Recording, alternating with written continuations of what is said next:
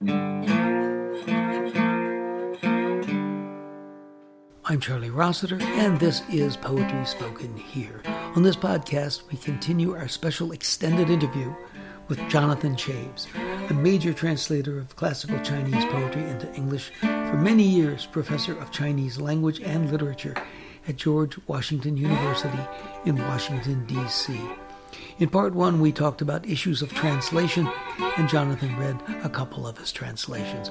We're going to continue with that for this podcast, exploring more issues and poetic items of interest. Then I'll be talking about a poet with some attitude. Morgan Parker, out in California right now, whose latest book is There Are More Beautiful Things Than Beyonce.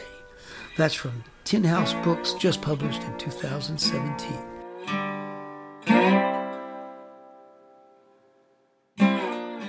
What we talk about is poetry. Right. That's what you do on this program, right? Yeah, you bet. and chrysanthemums, Tao Qian's favorite flowers, right? Exactly. Yeah. As soon as you read about them, he comes to mind. The same is true of paintings of chrysanthemums. The, you might do a painting of chrysanthemums and write the words Dongli, Eastern Hedge, Mm. because famous line by Tao Yuanming, Tao Qian is Cai Ju Dongli Xia. I pluck chrysanthemums beneath the eastern hedge. Everybody knows that line. So just put eastern hedge. Oh, right. now here's another one, which again is called simply Shi, things happening now. Now, this is one of those days when things were not going that great, when poetry itself and wine were not doing the trick. I drink a bit, but can't get drunk. Lonely sadness. What is there to do? Evening mists half mingle with the clouds. Spring snow is mixing with the rain. The flowers are wet. Few people pass that way. The sky is cold. Many the cries of geese. I lean on the railing, feelings limitless, yearning for the past, singing in aimless grief. I hate when that happens. Yeah, right. Now, here's one uh, poem, one last poem of his called A Friend Who Lives in the Woods.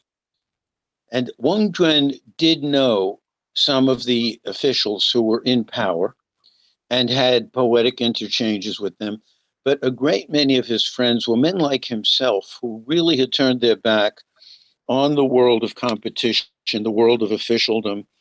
Uh, and this is another one. So in this case, he is gaining further inspiration for his own lifestyle from this man's a friend who lives in the woods, flowers, rocks, and your hut in the woods. None would be chosen by vulgar men. You spread sand to soften the pathways, use bamboo to form hedge like rows. Guests stay over to share family dinners. You teach your sons to recite from ancient books. You always say the way to lead one's life is simple be like woodcutters and fishermen. Definitely uh, turning his back on officialdom. Uh, so that uh, these poems come from a little book I did on Weng Juan, and this was the first on him in any language in modern times, aside from his own collected poetry, of course, back in his lifetime. Uh, the first book on him in any language, Chinese included. And the book is called Westcliff Poems. The poetry of Weng Juan Wow. came All out right. just a few years ago. Oh, here's here's a technical question for a translator. Sure. Um, Where do you stand on the issue of of how tight you should be to the original, or being mostly or being concerned about having a good poem in English? Is that yeah, an issue? I mean, that I think that's how you think about it. Yeah. So that is, of course, the question of questions. And um, I have actually always placed great emphasis on both. Um, and, and I have found myself caught betwixt and between certain extremes.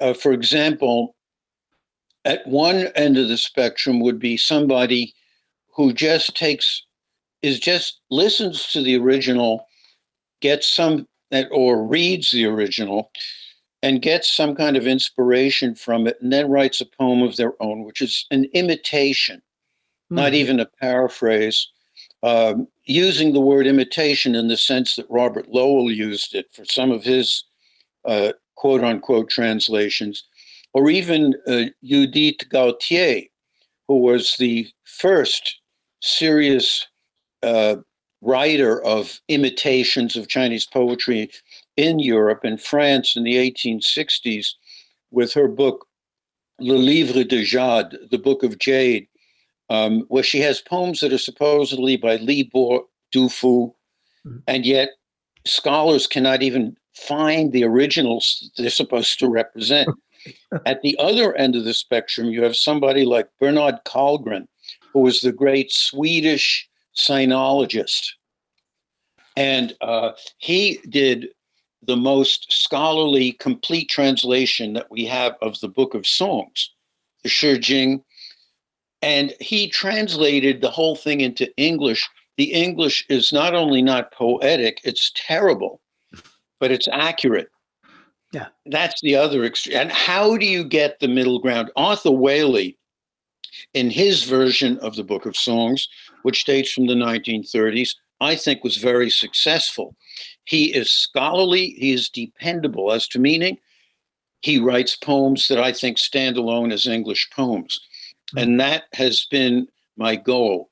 Now, some years ago, I decided to tackle one particular aspect of this problem, and that's the question of rhyme.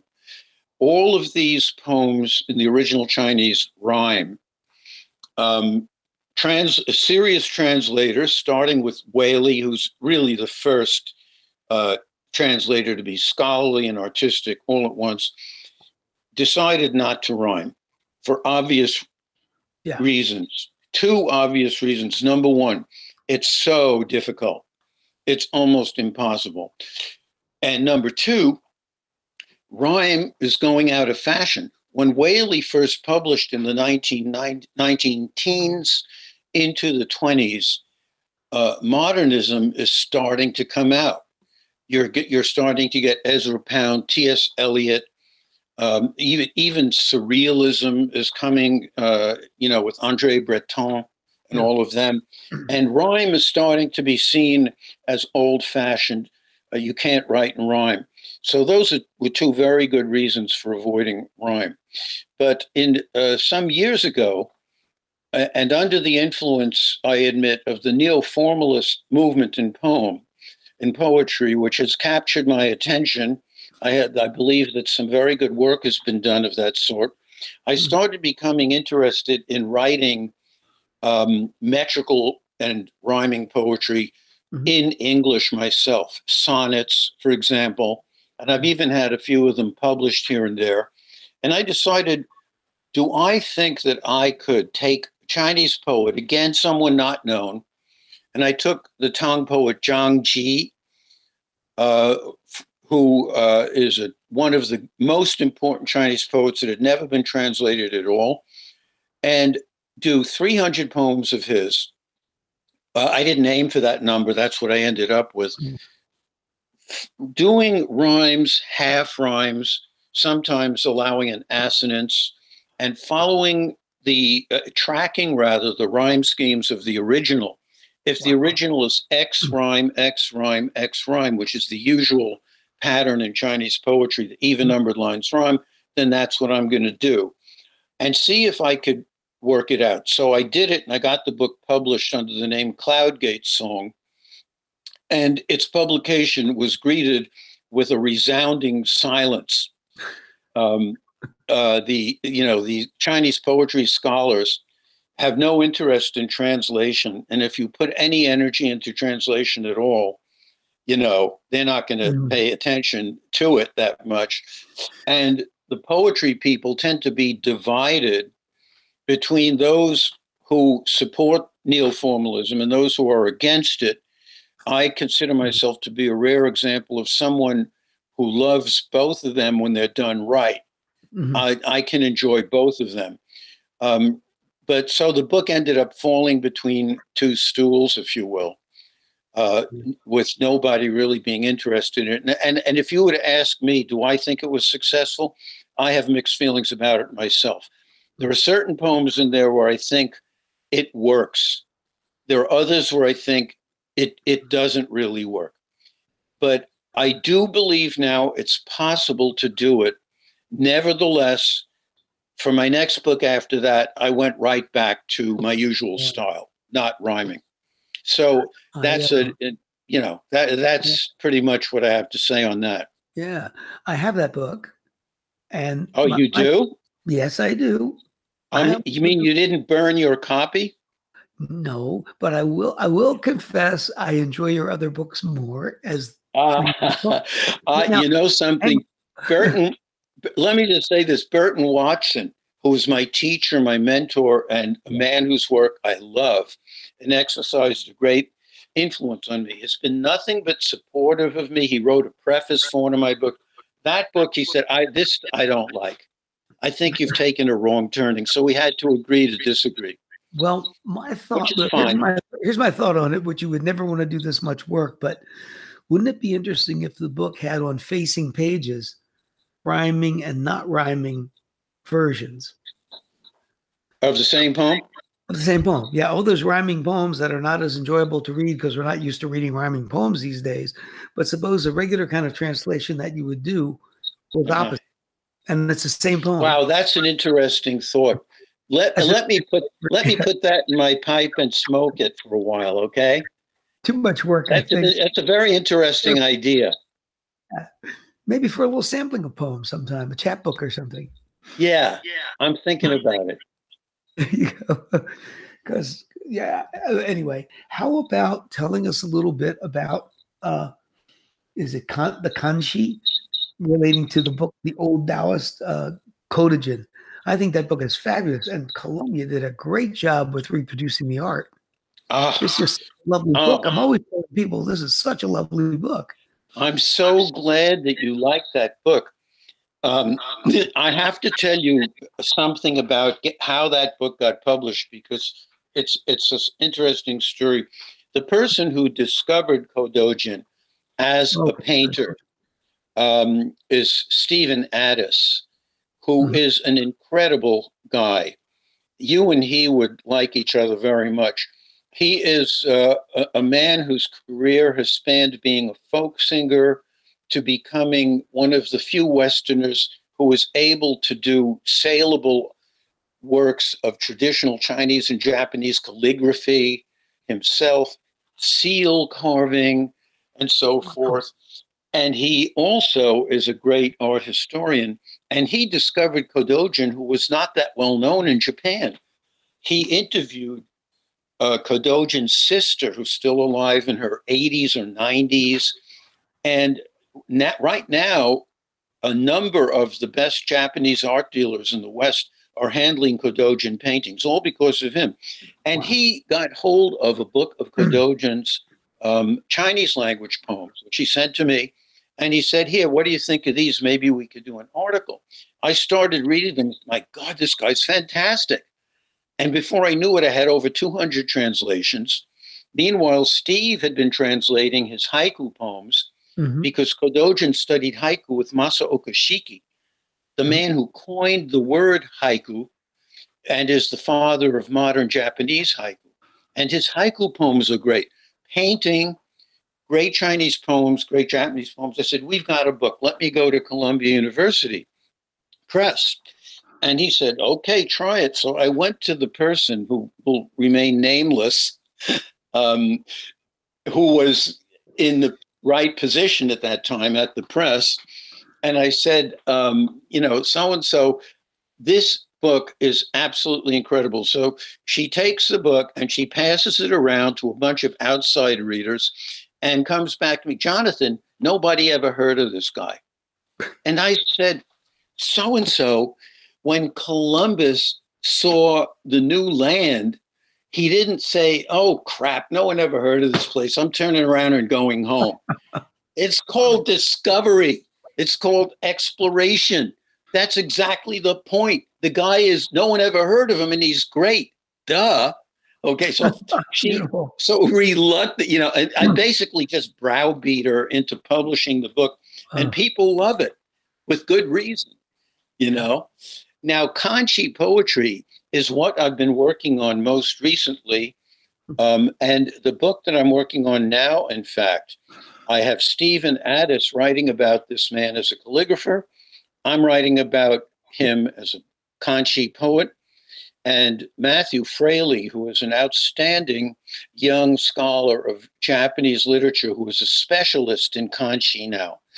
Uh, he's at Brandeis University. His, his work I commend to all your listeners. He's, he's really uh, amazing. Um, we three are working the book on Yanagawa Seigan. Seigan writing in the uh, let's say 1840s into the 1850s is definitely one of the best kanshi poets i already have more than 100 of his poems and i, I love them i think they're some of the best that i've done um, the it, it is amazing that you have and, and i actually cannot think of a real parallel to this where you have poets writing in a language which is not their native language producing poetry of this caliber, worthy of standing in some cases side by side with the masterpieces of the home country, China. That's how hmm. good some of them are. Uh, but no one has been looking at it. The Chinese are not interested because they say, oh, the Japanese can't really write Chinese poetry. And the Japanese scholars say, ah, it's not really Japanese literature because it's in right, Chinese. Yeah. So, you know, so I come along you know, just I'm just like an ordinary American guy from Brooklyn. So I don't have a dog in, in the race, so to speak. And I read them and I say, you know what? These are great. I love them. So I'm going to do them. Yeah. I want to mention uh, if it's not clear to you who are listening, this book, Old Taoist, uh, which is poetry of Kodojin, uh, being a Chinese uh, Japanese poet who wrote Chinese poetry. The first, roughly first half of the book is his Japanese haiku, which Stephen Addiss translated. And Jonathan, who we're talking to, did the back part with a lovely essay about him and how he relates to uh, Chinese poetry, and then translated a bunch of Kodojin's poems. So it's and in the meanwhile, in the middle, on some very higher quality paper, or some lovely reproductions of Kodojin's art, which is outstanding. There you go. Just want to get that in in case it's not clear. Well, th- well thank you for saying that. I'm, I'm so delighted that that you that somebody of, of your uh, taste and caliber would love a book like that. One other point we should make is that Kodojin lived from 1865 to 1944. So he is, in fact, um, a modern figure. Yeah, he's he's not with the ancient guys. He's yeah. he's more. He's well, showing that he's showing that you can bring that type of thing back and blow new life into it. It's it's almost, but not quite, like saying that you can turn the clock back. Um, of course, G.K. Chesterton once pointed out that the clock turns itself back uh, once every 12 hours, which is true. okay. Um, so the other thing we should certainly talk about, and, and this will make uh, your publisher Floating World Editions happy, is we should say some specific things about the Cave of the Immortals. And this is a poetry where yes. you're going back to your beginnings or something you've always done, finding the poets that people don't know who are really good and bringing them out because he wrote uh, roughly, oh, well, you got it right here, 1019 to 1079 is when he was writing, when he lived. Those are his actual dates, yes. Yeah. And, um, and he was very well known as the supreme master of bamboo painting. Correct, correct. This is an example of a man whose name is inscribed forever on Chinese cultural history as a great painter. He is the master of masters of the art of bamboo painting. That is, paintings in which you see nothing but sprigs of bamboo, usually done in shades of black um, and in hmm. calligraphic brush strokes. He invented um, the various incredibly innovative compositional effects. He didn't actually initiate this type of painting, but he's he is the supreme master of it. And what's more, there are only three um, authentic paintings by him in the world. Two of them are in the Palace Museum in Taiwan, and one of them is in the Shanghai Museum. But every painting of bamboo that you see by the later masters says something on it like in the manner of Wen Tung. Oh, wow. Or even this is a copy of a painting by Wen Tung. And that copy has long since been lost. They, they, they, they oh. even go so far as these are great painters in their own right, saying this is a copy of a man who is even greater, you know, than I aspire to be. Um, but but because of that, his poetry was not well known. Now, the a very well known Sung, Dynasty poet Su Shi or Su Dongpo, and Burton Watson has that great book, um, Sung, Su Dongpo, uh, a poet of the Sung Dynasty, which is still in print in a reprint edition. Uh, was a cousin of Wen Tung and a great admirer of him, both as a painter and as a poet. Um, and he, in, in, in one of his poems, Su Shi's, that he wrote for Wen Tung, in Burton Watson's translation, he says, when Wen Tung painted bamboo, he saw bamboo only, never people. Did I say he saw no people? He himself became bamboo, putting out fresh growth endlessly. Ooh. That's an artist. Yeah. So anyway, I just I st- I came upon the one modern uh, anthology of his poetry that came out in his home province of Sichuan back in the 1980s. I read a few of those poems. Again, great. I felt he was a soulmate of mine. And um, more recently, I decided I think the time has come to get back to Wen Tung. I often do that. I learn about somebody and then I put them somewhere on the back shelves of my mm-hmm. mind. And when the time is right, and it may be decades into the future, um, I will come to them, you know, at when the moment is right. And I, I got hold of the complete um, poetry of Wen Tung, uh, which was not an easy thing to do with the help of a Chinese colleague of mine, uh, to whom I'm very grateful and uh, sat down and started going through. And before I knew it, I definitely had a book of poems and also prose pieces. And the title is the title of one of the prose pieces, Cave of the Immortals, in which Wen Tung says that he knows a man who took a trip to a certain remote cave and it's way, way out in Sichuan somewhere. It's in the middle of nowhere where there were rumors that these uh, Shenren, or immortals, who had concocted the elixir of immortality or had eaten herbs of immortality um, and had um, that were living in this cave every so often and always at high noon, which is often the witching hour, not midnight in traditional societies, they would be seen coming out of the cave they're about eight, nine, ten feet tall, trailing wisps of mist behind them, and walking about on the air for several miles of distance back and hmm. forth, and then eventually disappearing back into the cave. And this friend of his questioned the local villagers who told him, Oh, yeah, yeah, sure. They, uh, those are our neighborhood immortals. Yeah, you know, they, they, they were almost blasé about it. I was like, yeah, that's our neighborhood 7-Eleven. Oh yeah, sure, the, the cave with the immortal. So the guy went there, and sure enough, he saw them and reported this to Wen Tung, who says this happened on such and such a day of such and such a month of such and such a year, signed Wen Tung. No indication at all that this is fiction. So it's wow. it's presented as reportage. You know, you might yeah. read it in the Washington Post one day. So I translate I tra- I translated that and uh, and took that as the name. Wow. And, and this is great because you know many of my students now are Chinese from China, and they they never even heard of this guy, or maybe they heard, oh yeah, the bamboo painter. They had no uh-huh. idea he wrote poetry, oh, and great. they are fascinated that a that a Westerner would come up with something like this. Oh, yeah. Well, here's I want to ask you this too. Uh, because when I when I found out that you studied with Burton Watson, I thought, well, that's pretty cool.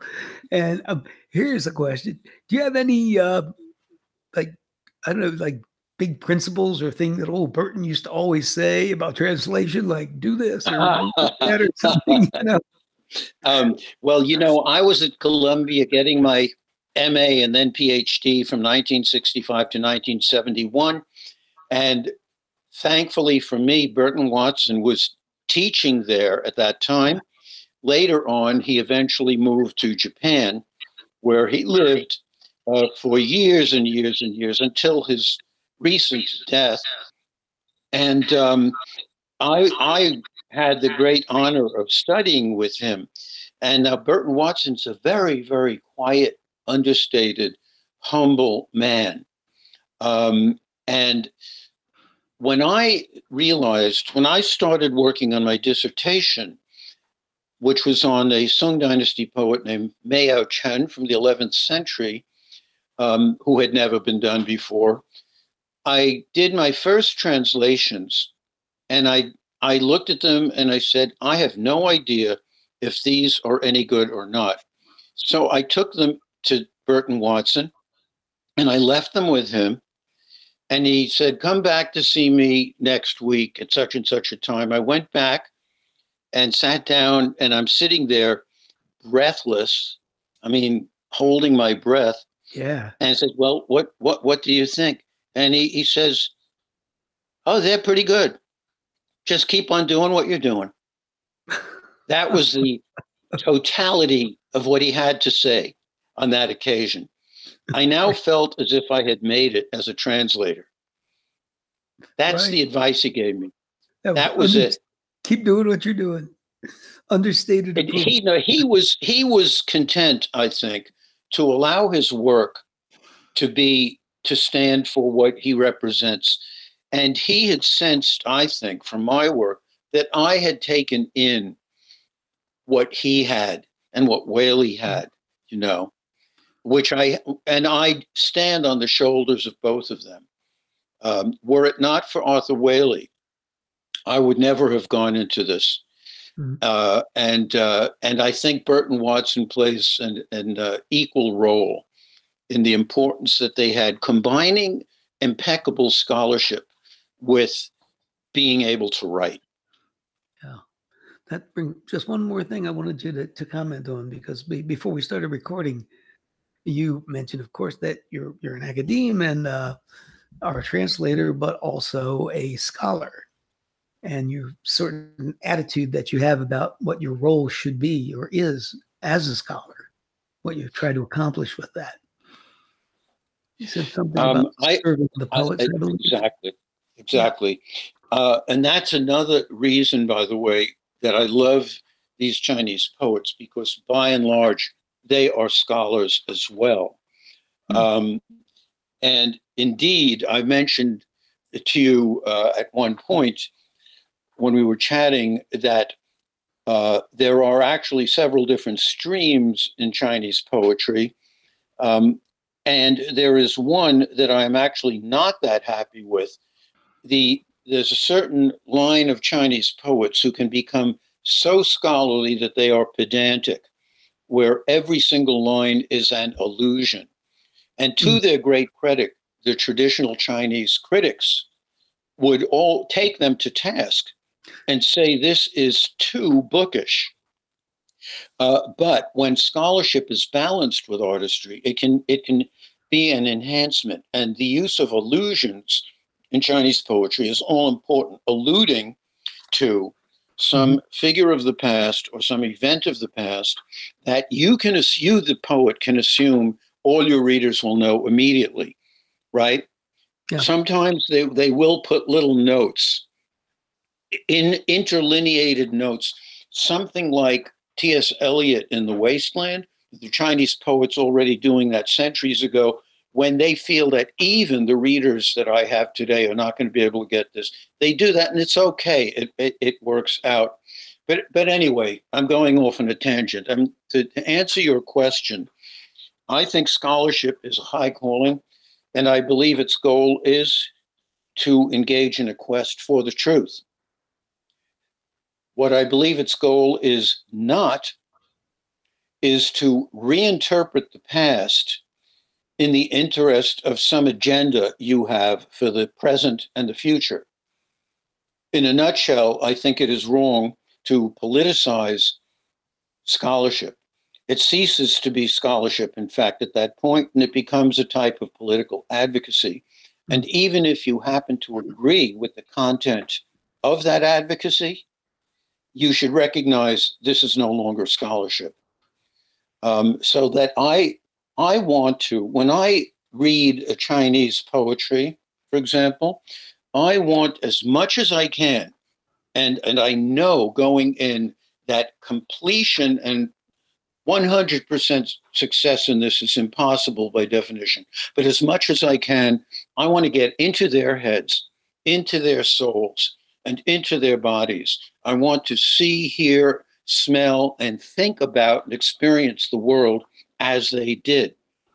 And that to me also becomes part of the process of translation. I don't see translation as a merely linguistic procedure. It's mm-hmm. linguistic by its very nature, of course, but there are these other things have to come in, and and and it, it, I see it as almost a mystical, spiritual kind of enterprise. And here's one interesting fact that when often when I've done with um, an article or a book or something, and it comes out, it's months later, it may even be a year or, or more later, and I take it and flip through it and start reading, I don't even recognize what I'm reading. It might as well have been written by somebody else. Hmm. And I I've tried to figure out why that might be, uh, and maybe because when I was doing it, I was in some kind of a zone. And I would think that the writing of original poetry might even be like this too. Um, you know, it's that you're in a zone when you're yeah. doing it. And lay and then you have you can't be in the zone 24 7 um, every now and then you know you have to you have to come out of it to, just to live your normal human life and so um, you may not be stepping into it at the same place and in the same way when you step back into it later. Yeah, yeah. All right. Well, this is great. We really covered a lot of territory, and I'm really delighted. Uh, I just want to say, folks, you're listening to Poetry Spoken Here. I'm Charlie Rossiter, your host, and we've been visiting with Jonathan Chaves talking about translation and translation specifically of uh, mostly classical Chinese poetry. You're listening to Poetry Spoken Here. I'm your host, Charlie Rossiter. We've just concluded the second part of our extended interview with Jonathan Chaves on the fine art of translation. And now we're going to take a look at a marvelous poet I recently heard read, Morgan Parker. She is the author of There Are More Beautiful Things Than Beyonce from Tin House Books. And soon Tin House will be publishing her third collection of poems, Magical Negro. She had received an NEA Fellowship for Literature in 2017, a Pushcart Prize in 2016, and she is a Cave Canem Graduate Fellow. She also gets involved in active poetry scenes like Reparations Alive at the Ace Hotel in New York City. Now, I'm just going to give you a sampling of her poetry, as I like to do when I find a poet I think you will enjoy and maybe you have not run into just yet. Morgan is currently living in Los Angeles. Here's a poem Lush Life. The most beautiful hearse I have ever seen is parked in front of my stoop, perched, hands folded for six to eight weeks, twinkling like a siren, a new idea of love Trees are planted but don't exist yet. They are leaning non existent into us. A trough of hearts meets me in the anxious sun.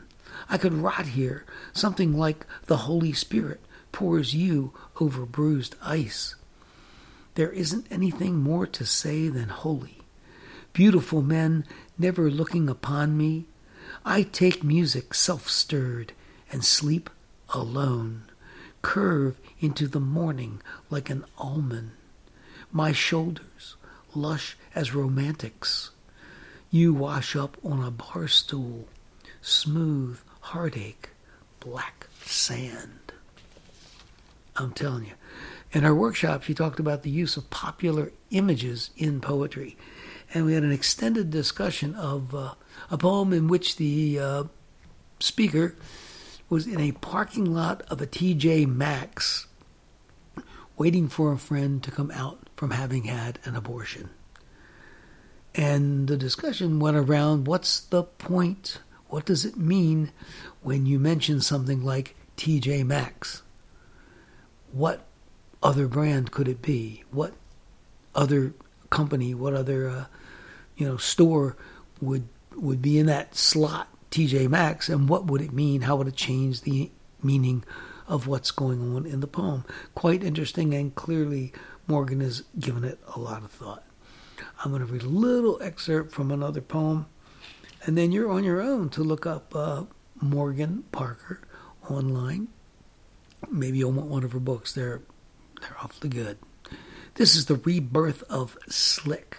It was published in Glitter Mob and sashayed and solar. I'm a moodless seedling on the day Jay Z was born and Fred Hampton was killed. Watching TV and thinking white people are crazy. Watching YouTube and thinking Kanye West is crazy. Looking in the mirror. And she goes on about who's crazy and who's not, and it concludes I was born this way, unsatisfied.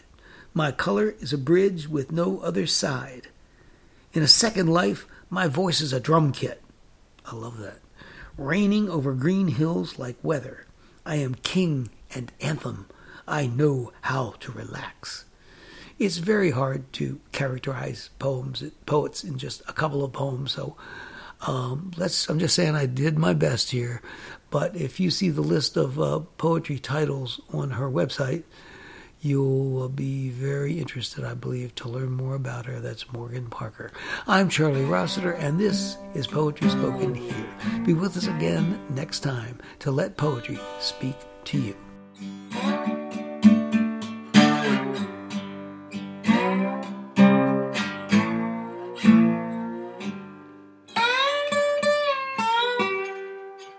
You've been listening to Poetry Spoken Here. I'm Charlie Rossiter inviting you to join us again next time to let poetry speak to you. Music for today's program was written and performed by Jack Rossiter Munley. And remember, Poetry Spoken Here is more than a podcast. You can like us on Facebook at facebook.com slash poetry spoken here. Follow us on Twitter at twitter.com slash poetry spoken here.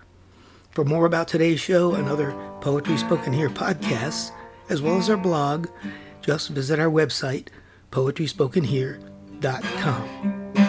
If you'd like to submit suggestions of poets or topics for future podcasts, you can send to our email address, poetryspokenhere at gmail.com.